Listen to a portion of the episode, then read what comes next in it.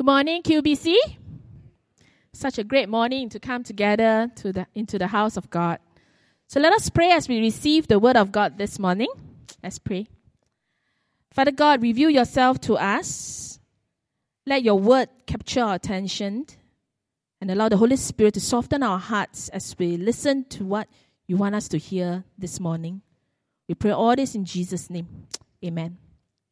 You know, just a few days ago, I had a gathering uh, with my ex colleagues, all nurses, right? And it has been a few years since all of us come together, especially um, uh, w- especially with one of our senior um, nursing director, you know, Annie. She has been very, very busy. Each time when we try to meet up, she's the one who's always missing.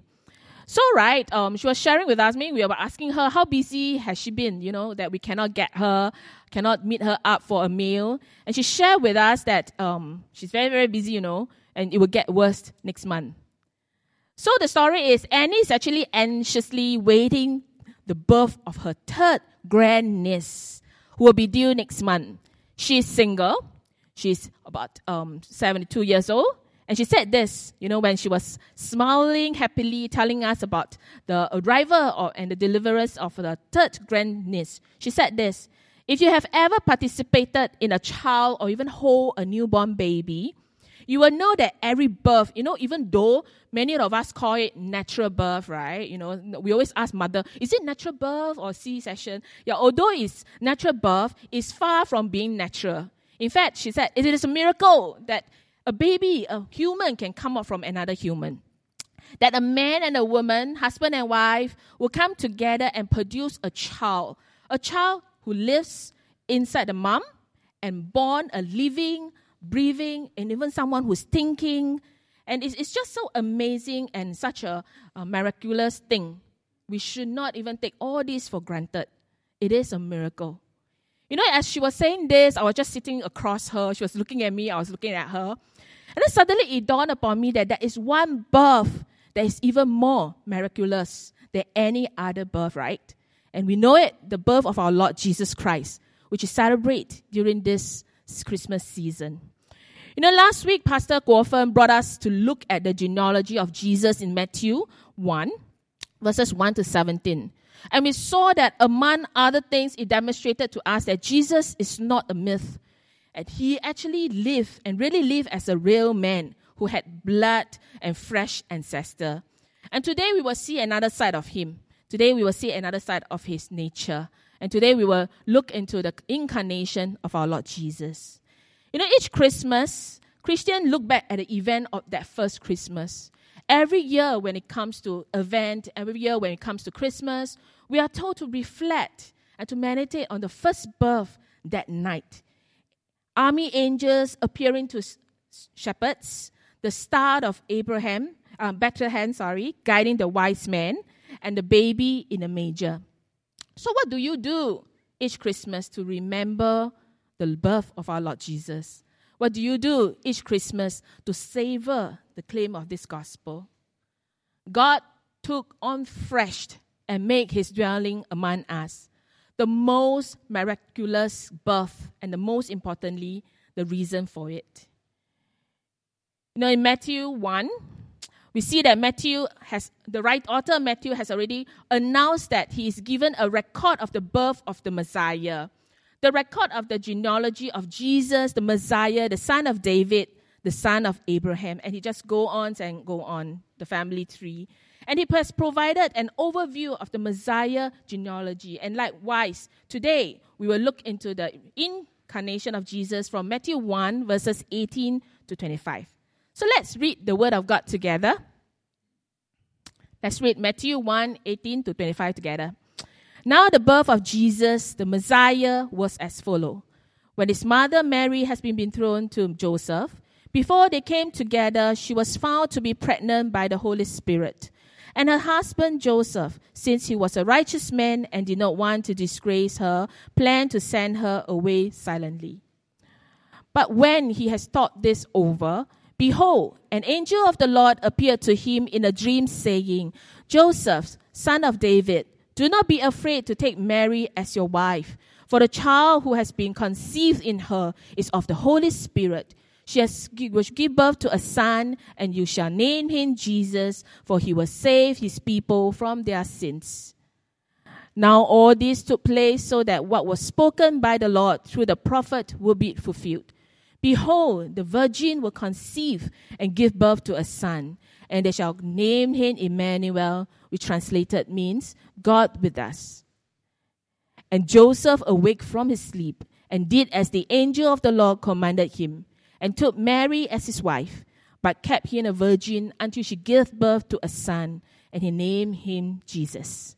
This is the word of God. You know, John 1 verse 14 says, The word became flesh and made his dwelling among us. We have seen his glory, the glory of the one and only Son who comes from the Father, full of grace and full of truth. And today, this morning, in Matthew 1, verses 18 to 25, we will see how this is being revealed. You know, Jesus came to a virgin mother not only a virgin mother, but also a, an adoptive father in a fallen world. Now that the Messiah has been firmly rooted in the context of the redemptive history, Matthew then provides us with the specific of his birth. Now we see that Matthew begins by say, talking about the birth of Jesus the Messiah. I think again we know that this birth, you know, the root word, the Greek root word is Genesis, is the beginning. And the beginning is once again being mentioned here. I mean, and as we know, last week it was also mentioned in Matthew 1. And here's a reminder for all of us, okay? You know, that the name Christ actually means the Messiah, the anointed one. Two details provided in verse 18 are crucial for us to understand Joseph dilemma in verse 19. You know, Mary is betrothed to engage to Joseph, but before their marriage is consummated, she's discovered to be pregnant. The word betrothal is important for us to consider as it was a much more binding in the first century than it is today.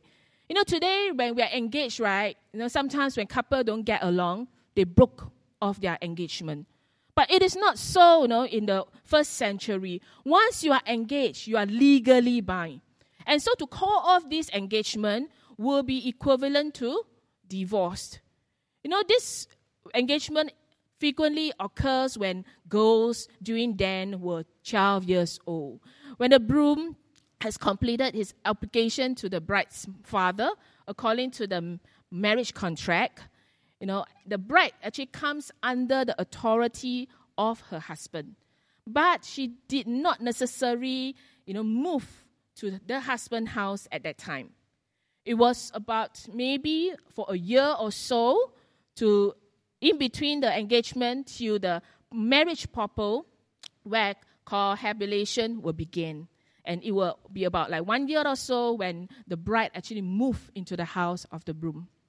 So the situation in verse 18 here includes everything, all obligation, but the final stage of the process, and which is Joseph has become has been engaged to Mary and has assumed authority over her. He is already her husband, but not yet, you know, moved into the house, not yet uh, consummate the marriage and he plans to divorce Mary so that he can solve his problem. You know, in verse 18, adds that Joseph and Mary has not yet come together. They are not yet living together as a husband and wife. So it seems like Joseph plans to divorce Mary because he does not know the cause of her pregnancy. The only thing that Joseph knew was that he's not the father. Now, this is the problem, isn't it? If Mary is to be with child and Joseph was not the father, the only possible explanation is that Mary has been unfaithful to Joseph, you know, with another man. And of course, we know that uh, Matthew tells us that pregnancy was caused by the Holy Spirit. It is something supernatural, supernatural that's going on here. You know, put yourself in the young couple's shoe. Mary never had a physical relationship with a man. She finds out that she's pregnant. Imagine the thoughts, the emotions, the confusion, even the worry that would be going through your mind if you are married.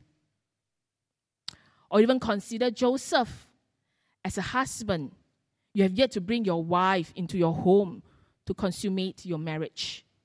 And you found out that she is pregnant. How will you feel? What went through, what will go through your mind? Of course, in Luke 1 26, 38, you know, it goes on and on. And then an angel, Gabriel, visited Mary. Mary was already told by angel Gabriel that she would bear a child, and this child would be conce- conceived by the Holy Spirit. Mary knows, but not Joseph. Joseph knows nothing about this.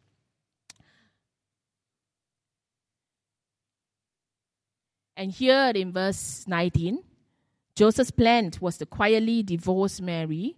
And the plan tells us much about the character of Joseph, isn't it? As someone who is righteous, who does not wish to publicly disgrace Mary. You know, Joseph was a upright, devoted man who obeyed the law of Moses.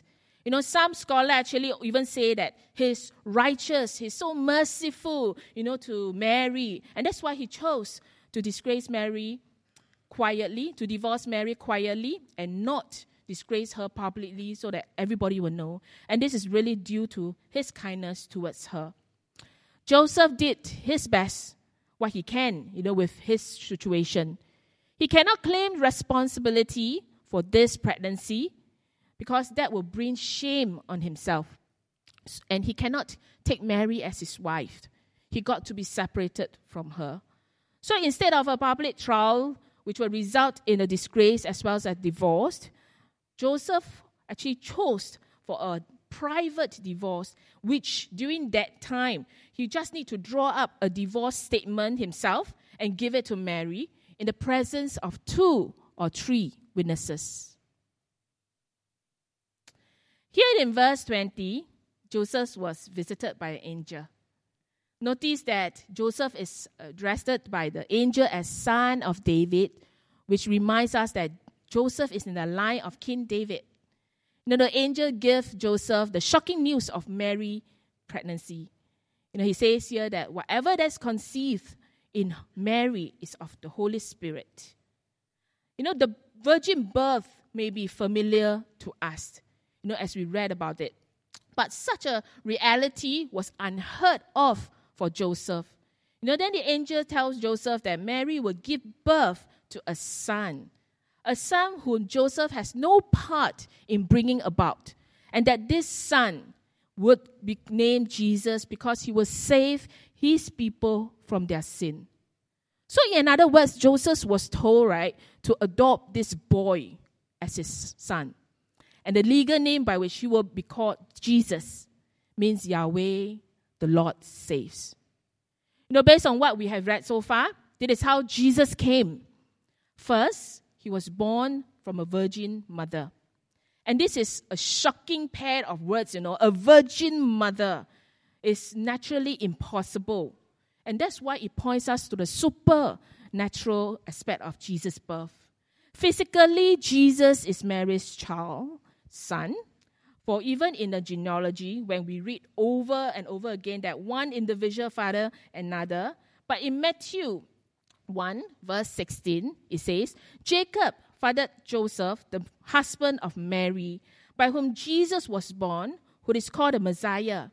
We see here, right, that Matthew is very careful not to call Joseph the father of Jesus. Instead, it points out that Jesus was biologically the son of Mary. The fact that Matthew never referred to Joseph as Jesus' father reminds us that Jesus was born to an adoptive father. And after being named and taken into the family of Joseph legally, Jesus became Joseph's son. And being Joseph's son means this adoption ties Jesus to the line of David as a royal son. And Matthew tells us that all this happens in this fallen world. Jesus came to the world of sin in need of salvation, which is why it is so crucial for us to see that ultimately Jesus is God's Son. The problem of sin needed a divine solution. Part of the purpose of the virgin birth of Jesus is to show us that salvation does not come from man, it comes from God. Salvation is only 100% the work of supernatural God, not the work of nature man. There is nothing we can do to save ourselves from sins, which is evident even in the way of which Jesus entered the world as a baby. He entered the world as a baby through a supernatural birth. Jesus came to a virgin mother, an adoptive father in a fallen world. And that's the birth of our Lord Jesus, a supernatural birth. Next, in verses 22 to 25, we see how Jesus is fully God and fully human. Here, Matthew tells us in verse 22 Now all this took place so that what was spoken by the Lord through the prophet will be fulfilled. Behold, the virgin will conceive and give birth to a son, and they will name him Emmanuel, which translated means God with us. You know, the prophecy here that Matthew refers to comes from Isaiah 7, verse 14. You know, the prophet is Isaiah. He says here that the virgin shall be with a child and she will bear a son. It is in chapter 1, you know, actually in Matthew 1 that fulfills the prophecy that prophet Isaiah made 700 before, before the birth of our Lord Jesus. We do not know exactly what Joseph felt at that point, but definitely he was puzzled. Definitely in his heart, in his mind, he must be thinking, wow, what's going on? Nevertheless, we see here that Joseph was obedient in verses 24 to 25. And Joseph awoke from his sleep, and he did as the angel of the Lord commanded him. He took Mary as his wife, but kept her a virgin until she gave birth to a son, and he named him Jesus. You know, Joseph obeyed without questioning God or even laying down his condition. He did not even ask, you know, for another night of sleep to see if anything changed. You know, sometimes where we pray and when God speak to us, give us answer, then we want confirmation from God. Okay, God, give me another sign the next day. Give me another sign the second day or third day. But here to Joseph, he did not even ask for that. He just simply obeyed. And he did not have physical relations with Mary. Joseph called the child Jesus, just as the angel had said. And this is how the king of creation came into the world. You know, Isaiah 43, verse 1 says, I've called you by name. You are mine. The name of Jesus is significant, and not only that, it is given to him under divine direction. Very specific. It is through this act of Joseph that Jesus becomes son of David. The story of a virgin birth in Matthew 1 forms the foundation of everything we need to know about who Jesus is and why we follow him and why we proclaim him to the nations. As the Son of Man, Jesus is fully man. He was born of a woman, just like any other child. He came crying. He came bedwetting, I believe. Do not let yourself picture Jesus apart from his true humanity. He was born on a holy night. Can you hear it? But not a quiet night. Right? Jesus was born on a holy night, but definitely not a quiet night. Why do I say that? Because have you ever hear about a baby coming out of the womb and keep quiet? No, right? Once a baby is born, you hear the cries of the little baby. And can you imagine Mary putting baby Jesus back to sleep? When the cow keep mooing, when the donkeys keep moving. You know, Jesus was not born with a growing hollow around his head or a smile on his face. Jesus was born like you and I. You know, Jesus was fully human mentally. He has a human mind. You know, Luke 2 52 says, And Jesus kept increasing in wisdom and stature and in favor with God and people. He learned in the same way that like other children do. Jesus had to flint to say the first century word, you know, just like every first parents, you know, our parents would want to hear the first word from their children is what? Jesus has to learn how to say, right? Papa, Mama. You know, Jesus was also like us emotionally. In the Gospel of Matthew, we see the full range of Jesus' emotion. In Gethsemane, Jesus' soul was troubled, so overwhelmed, such that he wept with loud cries and tears. And finally, after knowing that Jesus was like us physically, mentally, and emotionally, Jesus also said that he was like us outwardly.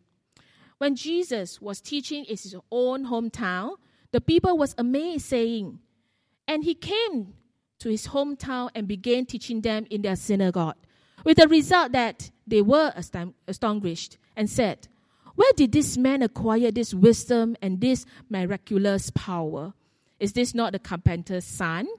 Is this mother not called Mary?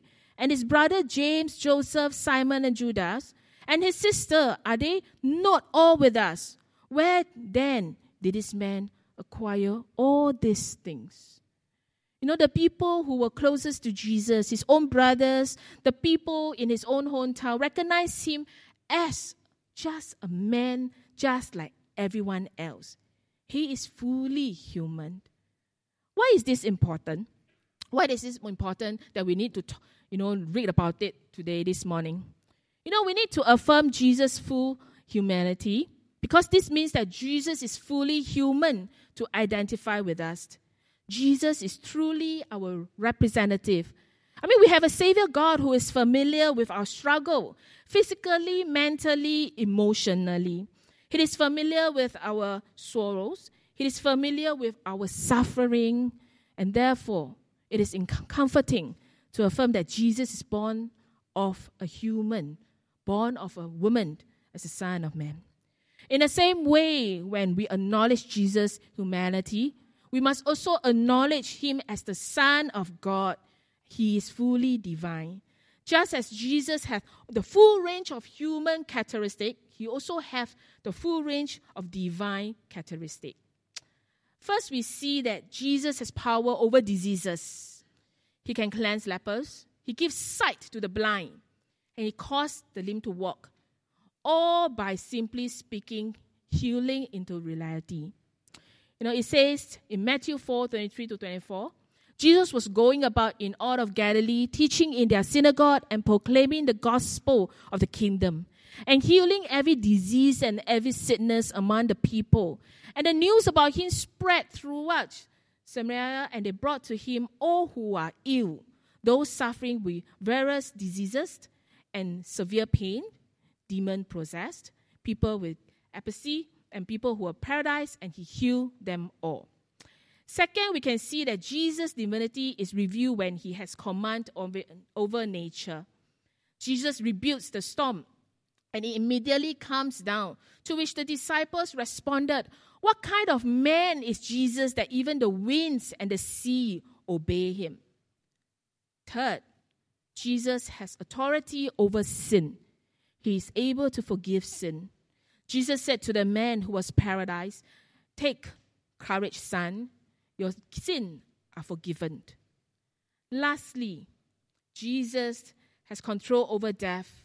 Jesus not only bring others to life, he also raised from the dead, having victory over death. And these claims, you know, that Jesus raised from the dead may sound totally unimaginable, unbelievable, but this is Jesus. This is our Savior God, the Messiah. And when we put this truth together, this incarnation, the doctrine of Jesus, full humanity and full divinity, is the most extraordinary miracle in the whole Bible. Jesus was born a baby, but he sustained the universe. He was 33, 30 years old when he first started ministry, but he exists internally. He was tired like you and I, and he is omnipotent. He died but he conquered death. He has returned to heaven and he's present, but he's present with us. You know, people has always wondered about the image of God.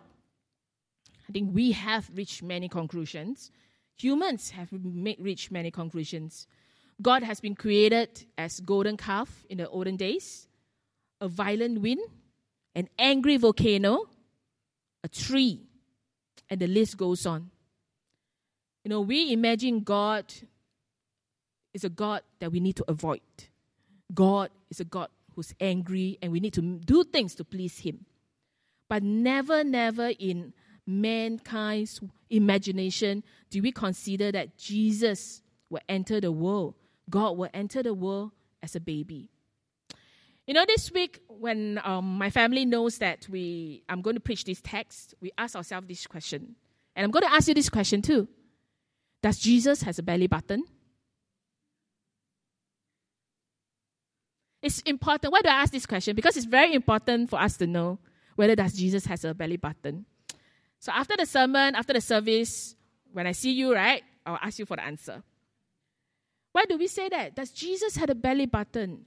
The word became fresh and dwelt among us. The word became a fertilized egg, became an embryo, a baby. Placenta nourished him give him all the nourishment that he need. An amniotic sac surrounded him. You know, he grew to a size of a fist. His tiny heart divided into chambers. God became fresh. God entered our world not like a human, but as a human. You know, you've be comforted to know that, you know, Jesus endured puberty. Jesus also got pimples. Jesus endured also hot weathers. And Jesus also have cranky neighbors. But yet he is a God who created the stars. Yet he is a God who rebuked the storms and the sea. And yet he is our Savior God, who is a baby, sucked a breast, and slept in a manger. From the book Because of Bethlehem by Max Lucado, he asked this Why such a journey? Why did God go this far? Because He wants you to know that He gets you. He understands how you feel and has faced what you face.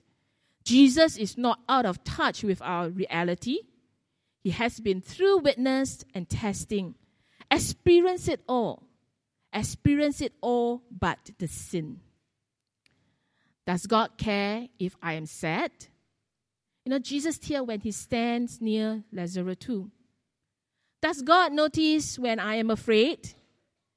You know, saw the resolve in the eyes of Jesus as he marches through the storm to rescue his disciple. Does God know if I'm ignored or rejected? You know, witness the compassionate eyes of Jesus as he stands to defend the adulterous woman. Gaze where Mary gazed.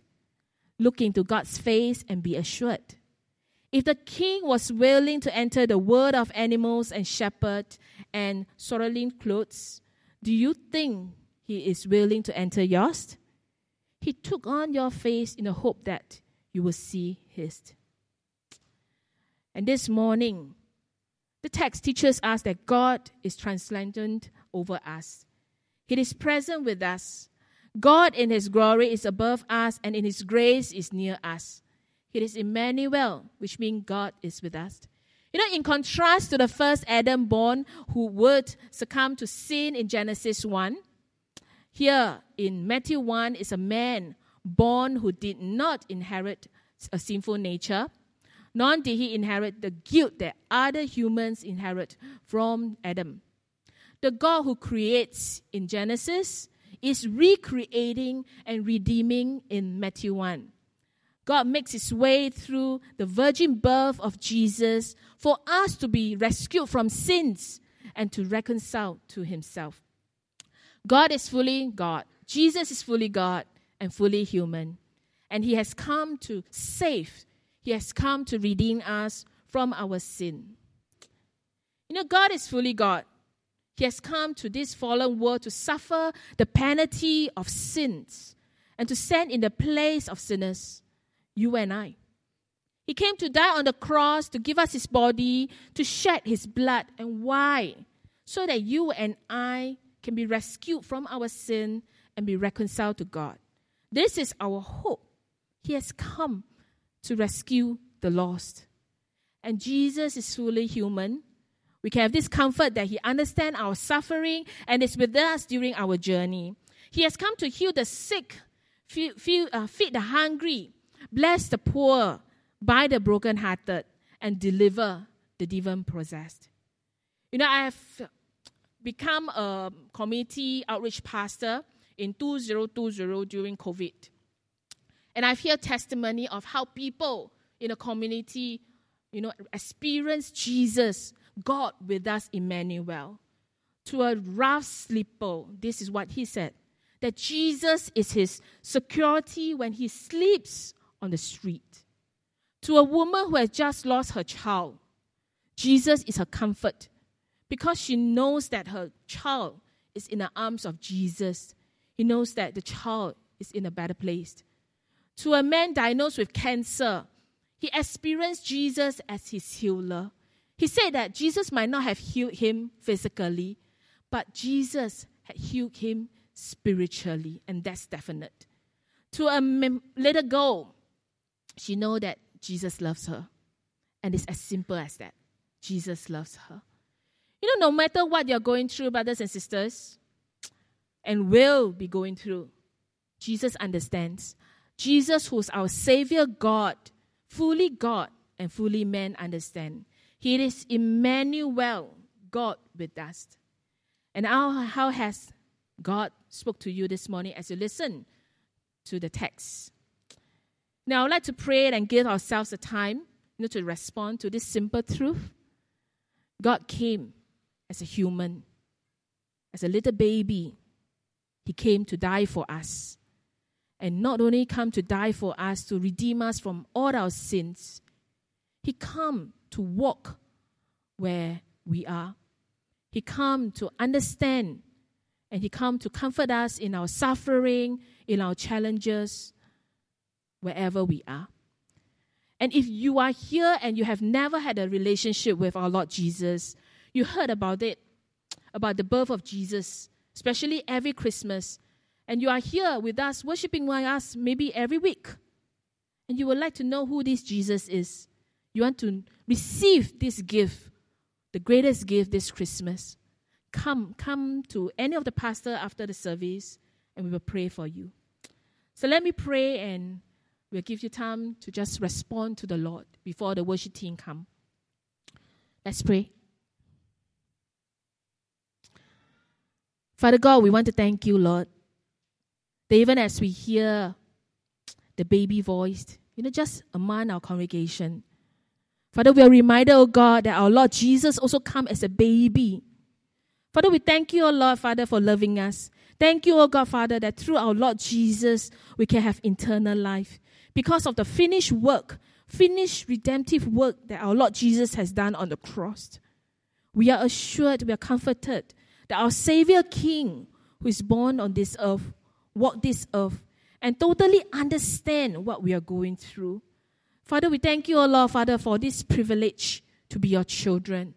This greatest gift that you've given us, Lord, this Christmas. A gift that came down on earth, redeem our sin, and yet walk with us. It is Emmanuel, God with us. And we thank you and praise you for this hope and this comfort that you give us. We pray all this in Jesus' name. Amen. There's some time to just to reflect about what you hear from the message.